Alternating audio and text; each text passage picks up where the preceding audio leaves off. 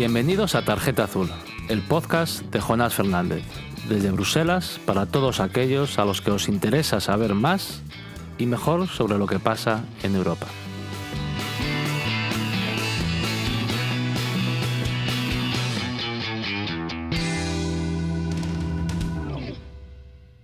Muy buenos días, buenas tardes, buenas noches. Muchas gracias, como siempre, por acompañarnos, por seguir escuchando estos podcasts. Podcast que en el día de hoy, pues bueno, como siempre haremos un, breve repaso de lo, acontecido por aquí en las últimas semanas, pero fundamentalmente donde eh, charlaremos con Iván García del Blanco, colega del Parlamento, diputado que ha estado trabajando en los últimos meses en un informe sobre inteligencia artificial que abre el espacio que intenta eh, clarificar un marco de, debate para avanzar en iniciativas legislativas sobre inteligencia artificial, un asunto que va a marcar de manera definitiva eh, la evolución de los tiempos en nuestras, en nuestras sociedades. Así que un breve repaso en unos minutos y después una conversación que espero que os interese porque es, porque es, clave, es clave para, para nuestras sociedades, como decía, con Iván. Muchas gracias.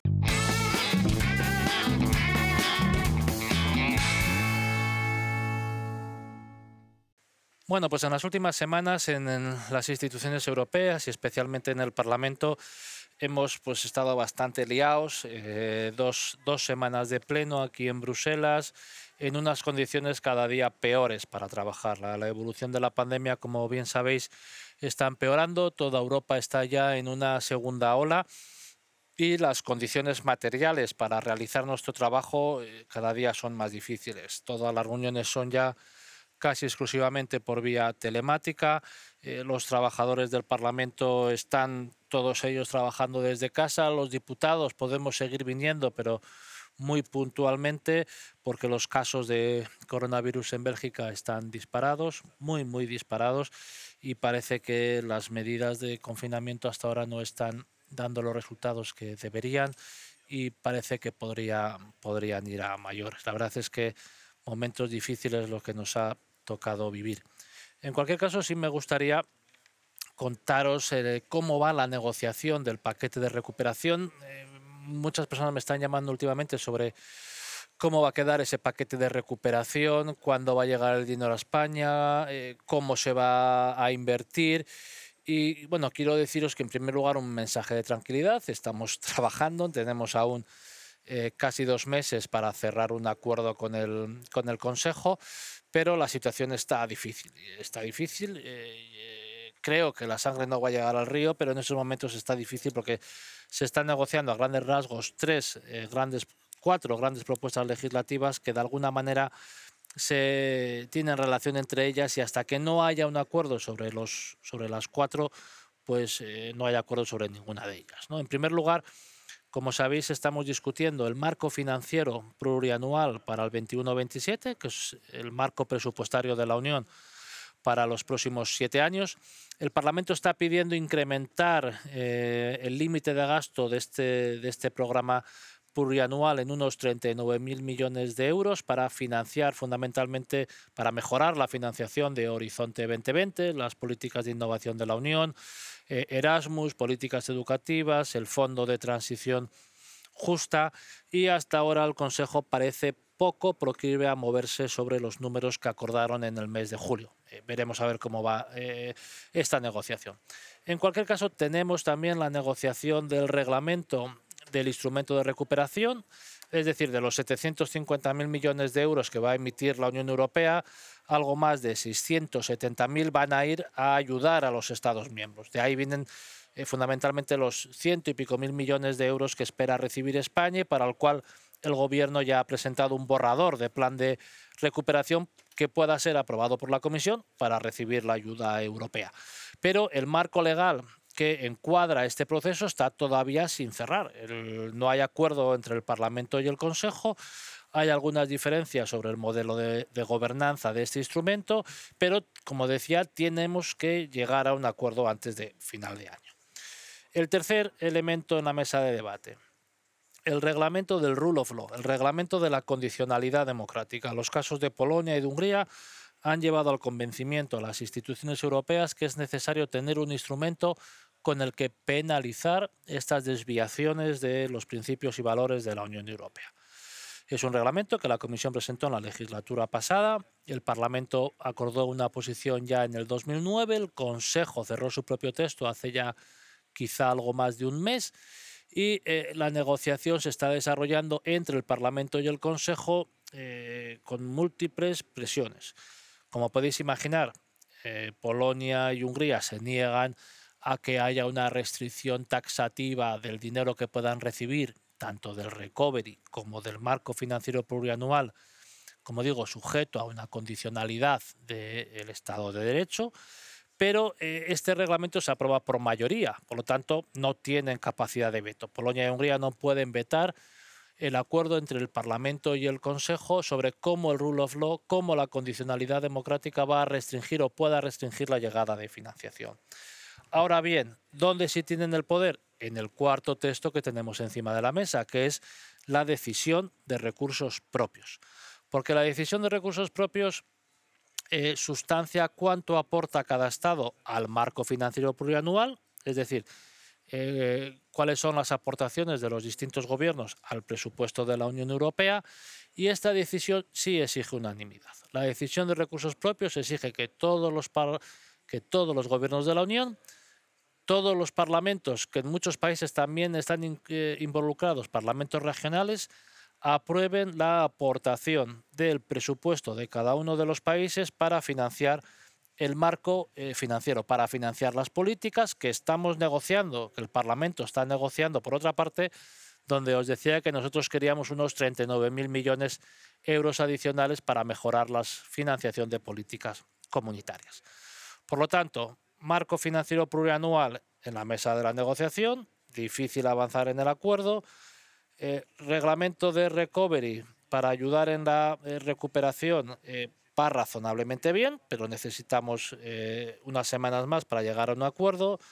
Reglamento del rule of law, de la condicionalidad democrática en una situación difícil, porque como digo, aunque pudiésemos ponernos de acuerdo el Consejo y el Parlamento, porque Polonia y Hungría no tienen eh, capacidad de veto.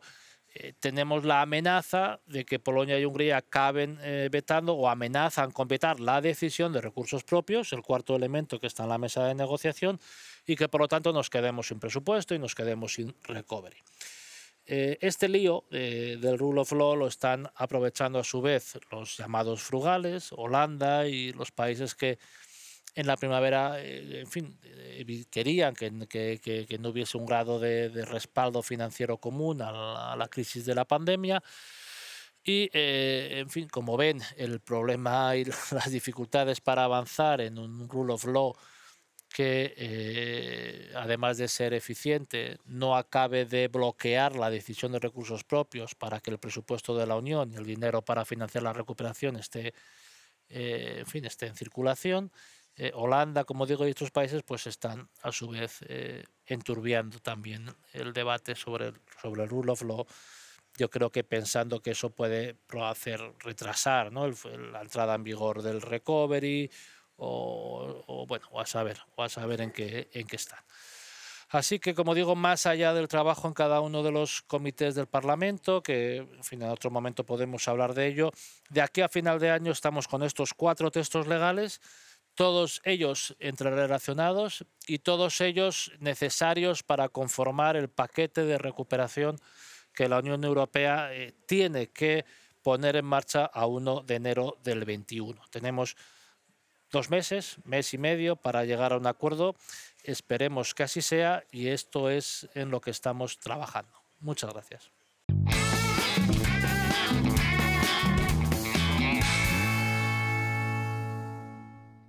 Bueno, pues como os decía previamente, en el capítulo de hoy tenemos a Iván García del Blanco, colega, eh, diputado en el Parlamento, además es miembro de la Comisión Ejecutiva Federal del, PSOE. Y, bueno, en este año ya largo de, mandato, eh, pues la verdad es que ha estado muy activo en casi todos los sitios, está en el Comité de Peticiones, en el Comité de Asuntos Jurídicos y además en, la nueva, en el nuevo Comité Especial sobre Inteligencia Artificial. Eh, has trabajado ahí intensamente, es el coordinador y acaba de eh, elaborar un informe que ha aprobado el Parlamento hace unas, hace unas semanas sobre la trascendencia, podríamos decir humanística, podríamos decir eh, bueno, las consideraciones morales, ahora, ahora nos, lo, nos lo va a explicar él, sobre la, la, implantación de la inteligencia artificial. Así que muchas gracias, muchas gracias Iván por, por estar con nosotros. Y, Hola, bueno, un placer. muchas gracias. Oye, nada, en primer lugar, una pequeña consideración. ¿Cómo ves esta casa? Este, este año por aquí, eh, los comités en los que estás, ¿qué le puedes decir a la gente que nos escucha? Bueno, eh, la verdad es que tengo una experiencia muy sesgada porque he vivido una situación completamente excepcional que está marcada por, por, la pandemia. Eh, quiero decir que en cuanto estaba eh, adquiriendo seguramente los, los hábitos normales de funcionamiento y acostumbrándome al funcionamiento del Parlamento, llegó este, esta, este, este boom. ¿no? y por lo tanto, estoy casi más influido por, por esta sensación de estacionalidad que por la de normalidad y en cualquier caso, me parece que es una cámara que tiene un ritmo de trabajo, un ritmo de funcionamiento eh, frenético. Eh, probablemente en ese sentido eh, funcione casi a, instancia de parte, es decir, que me da la sensación de que si se quiere, si se quiere tomar con más calma, existe esa posibilidad pero si se quiere trabajar y, se viene a, trabajar, yo creo que, que da también la posibilidad de, estar a un, ritmo, eh, como digo, frenético. Y yo básicamente he intentado aprovechar esa oportunidad. Eh, es cierto que, como decía, estas condiciones tan, extrañas eh, obligan también a acostumbrarse a hacer las cosas de otra manera, todo, todo esto del trabajo remoto. que de alguna manera también complica mucho más, sobre todo las cuestiones de detalle. Luego nos referiremos al informe de, de inteligencia artificial, pero bueno, uno se puede hacer a la idea de lo que significa eh, al final discutir con componentes de todos los países de Europa y de países muy diversos en una lengua común que es el inglés, que, que, si no es lengua materna también, por muy bien que se domine, eh, limita la capacidad de discutir cuestiones de detalle muchísimo. Por lo tanto, eh, multiplica también la necesidad de, tener encuentros, de, mandarse mensajes y papeles.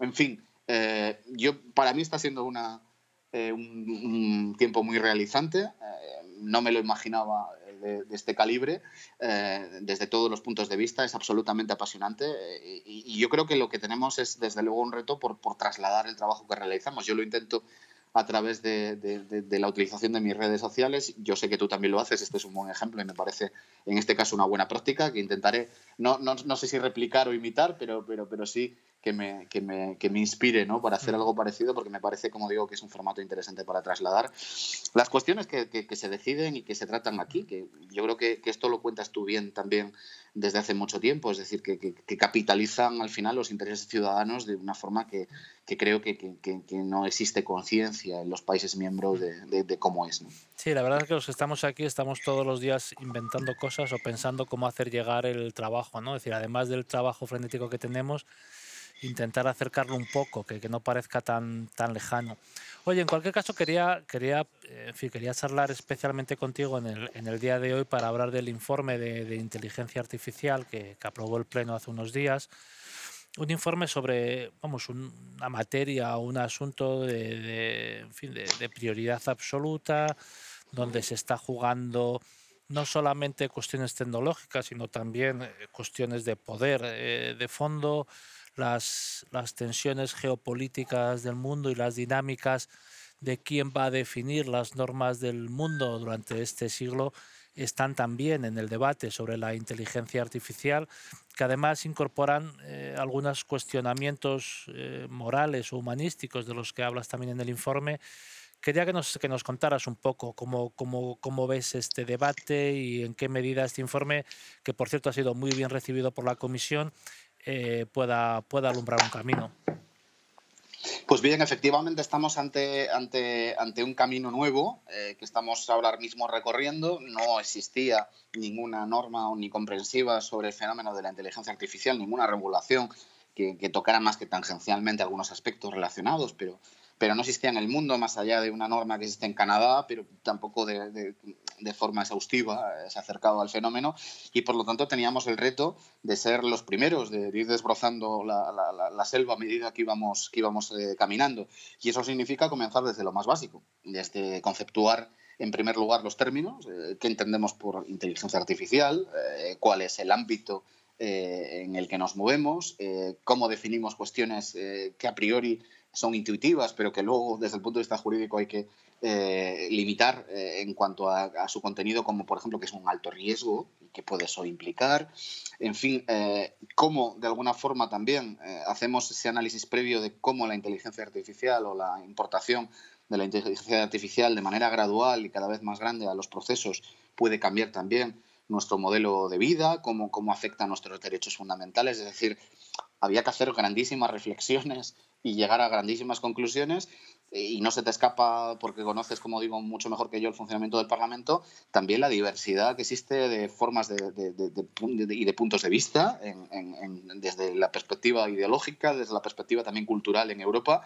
Conciliar todo eso en un único texto, eh, en una única norma, que de alguna manera nos ponga de acuerdo con, con algunas cuestiones, como digo, muy básicas, ha sido un reto impresionante para mí, uno de los mayores retos mm. que he tenido eh, en mi vida. Eh, y al mismo tiempo, por supuesto, ha sido un trabajo absolutamente apasionante. Eh, desde luego, no, no, me imagino nada más realizante. Y como tú dices, además, es verdad que ha sido muy bien recibido. Evidentemente, pues hay cuestiones de detalle o críticas puntuales pero en conjunto, eh, no solo la Comisión ha valorado muy positivamente el texto que al final aprobó el Parlamento por práctica unanimidad, tengo que decir, sino que además el sector, eh, y cuando hablo del sector hablo de, muchas formas también de acercarse a esa cuestión y de intereses en algún caso contrapuestos, eh, también lo ha recibido muy bien. y se trata al final, y por, por, resumirlo lo más, lo más posible, ¿no? se trata de conciliar una tecnología o el uso de una tecnología que es muy disruptiva, que, de alguna manera va a acelerar los cambios y los procesos eh, de manera eh, geométrica, eh, con el respeto a determinados ámbitos que tienen que ver con nuestros derechos fundamentales, pues la intimidad, los, la, integridad, cuestiones que tienen que ver también con nuestro modelo político como, continente, que están recogidos en nuestra Carta de Derechos Fundamentales del Tratado de Lisboa, por ejemplo, la sostenibilidad medioambiental, la no discriminación, en fin, eh, todo eso eh, tiene que estar, como digo, contenido a la vez en una norma y además eh, hemos tenido que ponernos de acuerdo con qué cosas son importantes y en qué cosas estamos de acuerdo previamente para, para, para todo eso. Como digo, una experiencia alucinante que creo que solo comienza, es decir, que hemos puesto esta primera piedra, pero que ahora queda mucho trabajo por delante e incluso que creo que, tenemos también un reto por delante que es influir eh, a nivel mundial en cómo se regula esta materia, ¿no? a, partir de nuestro propio trabajo. Sí, eso te, eso te quería preguntar. Después de este informe que la, Comisión tiene, tiene en agenda algún tipo de iniciativa legislativa, eh, en fin, yo creo que, lo que decías ahora aquí al final del el papel que tiene Europa en la definición de los, de los estándares no, legales, eh, globales. Este verano se publicaba un libro eh, firmado por una profesora de Harvard sobre, esa, sobre ese soft power o, hard power que tiene la Unión a la hora de definir estándares globales. Y este es un campo en el que parece que vamos a, liderarlo. ¿no? Por lo tanto, después de este informe que claramente lidera el debate político, necesitamos alguna conclusión legislativa. ¿Cómo, cómo está el, ¿Cuáles son los siguientes pasos? Sí, la comisión ha planteado, planteó que a finales de año iba a tener una propuesta de norma. Todavía no sabemos si va a ser un reglamento o una directiva, pero eh, ya parece que lo demora un poco más. Eh, habla ya de principios del, año que viene y yo entiendo perfectamente que se tome su tiempo para hacerlo porque, como digo, estamos hablando de una materia muy compleja y es verdad que a partir de este momento eh, el reto es, desde luego, cumplir con nuestras propias necesidades, es decir, con, con reforzar eh, el mercado interior y la posibilidad de, generar inversión, de generar proyectos, de generar desarrollo y al mismo tiempo de influir eh, decisivamente en el desarrollo a nivel mundial. Eh, yo es que estoy muy de acuerdo con ese planteamiento de, de Europa como superpotencia reguladora y no me parece un tema menor. Me parece que es, que es algo principal. Lo hemos visto hace muy poco tiempo con, con, lo que salió después del reglamento de protección de datos. También creo que hemos aprendido mucho de también las, las, las lagunas y los errores que se, que se, que, se, que se contuvieron ¿no? en, en esa norma, pero al mismo tiempo hemos observado cómo eso ha influido decisivamente en la regulación en otras regiones del mundo y como bien comentabas, eh, creo que nuestra norma va a ser una piedra de toque para lo que va a venir después. Yo he tenido la ocasión hace muy poco tiempo de estar eh, en un panel, eh, compartir panel con eh, miembros de los organismos reguladores de, lugares como Japón, Estados Unidos, India, China. Tengo que decir que, que, que, todos toman, Australia, Nueva Zelanda, todos toman como piedra de toque el informe, la, primera propuesta de norma que ha hecho Europa y creo que cuando la Comisión haga una propuesta ya definitiva de, normativa, todavía eh, va a ser muchísimo mayor. Eh, porque es que es verdad que nos vamos a tener que poner de acuerdo con cosas muy básicas. Eh, y a todos nos interesa que eso sea así. Pero desde luego lo que tiene Europa y sigue teniendo es que somos el, mayor mercado del mundo todavía, el lugar con mayor desarrollo económico de, sobre la faz de la Tierra y que si nosotros ponemos unas normas muy estrictas que hay que cumplir para operar dentro, eh, necesariamente el mundo se va a acabar teniendo que adaptar a nuestras propias normas. ¿no? Eh, a veces no somos conscientes de, de este poder que tenemos. Eh, hay poder que no se ejerce necesariamente con, con militares eh, o con bombas nucleares, ¿no? se ejerce así sí. y tenemos que utilizarlo. Oye, pues nada, antes de dejarte una última pregunta sobre tu otro sombrero. Eh, hemos estado hablando de tu sombrero en inteligencia artificial, pero también eh, eh, eres responsable de, de, política cultural en la, en la dirección del PSOE. Eh, Francia hace un confinamiento donde cierra teatros y actividades culturales. En España estamos intentando aguantarlo en situaciones bastante precarias. La verdad es que este confinamiento está teniendo pues, eh, ¿no? efectos muy negativos. En fin, no, no, no, hay, no hay opción de evitarlos, ¿no? pero, pero efectos negativos en algunos sectores y, uno de ellos es el, el, sector en el que, por el que tú trabajas eh, diariamente, que es el sector de la cultura y, y que atraviesa momentos difíciles. ¿Qué, qué nos dices? Bueno, es que eh, yo creo que además hay que tener en cuenta que partimos de una, de una previa muy complicada. Es un sector que era muy precario eh, antes de que todo esto llegara. De hecho, eh, los esfuerzos legislativos en España, por ejemplo, se estaban centrando en tratar de, de, de, darle nervio al sector, de, proteger eh, situaciones eh, desde el punto de vista social e incluso eh, fiscal, eh, y de repente ha llegado todo este marasmo. ¿no? Y claro, estamos hablando de un sector que está presidido por la informalidad, imaginamos, imaginémonos cómo, cómo, es eso luego para, para, por ejemplo, trasladar ayudas o, de alguna manera demostrar incluso que se está realizando una determinada actividad. En fin, eh, yo creo que España ha respondido muy bien eh, que ha hecho un esfuerzo impresionante, a, creo y sostengo, eh, pese a, siempre nuestra, nuestra tendencia a mirarnos con, cierto complejo de inferioridad en, el espejo europeo, creo que hemos estado eh, por delante de todos los demás. Y efectivamente somos de los, de los pocos grandes países que está todavía sosteniendo los teatros, los cines, los, las casas de cultura abiertas Creo que además hay justificación desde el punto de vista eh, sanitario, si no, evidentemente no, no, sería así, eh, pero, pero efectivamente creo que, que, lo que tenemos es que tomar este sector como un sector esencial también desde el punto de vista del modelo de sociedad que queremos defender y que pretendemos defender eh, y trasladarlo a, escala europea. Pero ya digo que, el principal reto en este caso es que estábamos ante un sector que era muy precario, muy precario y que claro, eh, una situación de estas características se suma a la, a la precariedad previa y efectivamente eh, hay una debilidad general del, sector eh, muy importante que hay que acometer. Pero bueno, a escala europea yo creo que se ha tomado una muy buena decisión por parte del Parlamento vinculando el 2% del Recovery Plan, del plan de recuperación, a el uso de, y la inversión cultural. Eso es importante. El Gobierno de España ha respondido además en ese terreno de, forma decisiva. Somos en este caso también eh, pioneros en cuanto al compromiso. Acabamos de conocer, por ejemplo, en España, que en los presupuestos generales del Estado se destina más del 30% por encima del presupuesto anterior en gasto cultural. En fin, somos un país que creo que dentro de nuestras limitaciones, de las, de, de las dificultades del momento, de que efectivamente no se va a recorrer todo el camino que no se ha recorrido hasta ahora en cuestión de unos pocos meses, pero creo que estamos haciendo un esfuerzo muy importante y me parece además que desde la perspectiva de, del, también del, panel ideológico ¿no? que, que, tú y yo representamos, la cultura no es un asunto menor, sino que, que tiene que ser, para mí, un elemento fundamental del catálogo de derechos fundamentales. Desde el punto de vista individual, y también, por supuesto, desde el punto de vista del modelo social. ¿no? Ah. Yo creo que en la cultura y en la apuesta por la cultura se resumen muchos de los debates y, se facilitan muchas de las soluciones a este momento tan complicado eh, de, cierta erosión social que estamos viviendo eh, en todos los países del mundo, en todas las democracias del mundo incluso, ¿no? y que es tan peligroso, ah. eh, incluso para el sostenimiento de nuestra propia democracia. Así es. Bueno, pues muchas gracias, Iván. Em, yo creo que hemos tratado las, cuestiones que teníamos encima de la mesa. Enhorabuena por, por ese informe de, inteligencia artificial que sin duda abre ¿no? el espacio para, para nuevas propuestas, nuevas regulaciones y asumir ese papel que Europa tiene que, jugar en el mundo. Y un placer. Muchísimas gracias, Iván, por estos minutos y seguimos hablando. A tu disposición, Jonás. Un abrazo. Un fuerte abrazo.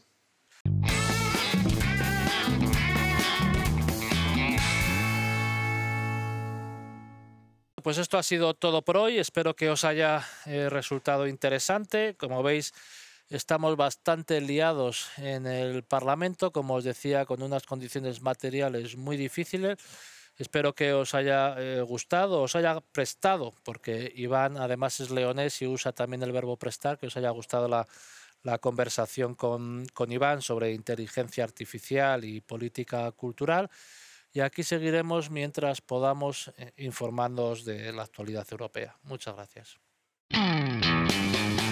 Si te interesan los debates europeos y eh, quieres tener eh, información de primera mano de lo que se cuece en los pasillos de las instituciones y del Parlamento Europeo, si te ha gustado este podcast puedes suscribirte en todas las plataformas principales y puedes también seguir mi trabajo en la página web eh, jonasfernandez.com, donde también te puedes suscribir a una newsletter quincenal y por supuesto en las redes sociales, en Twitter, en eh, Facebook, en Instagram, en todos ellos, eh, Jonas Fernández.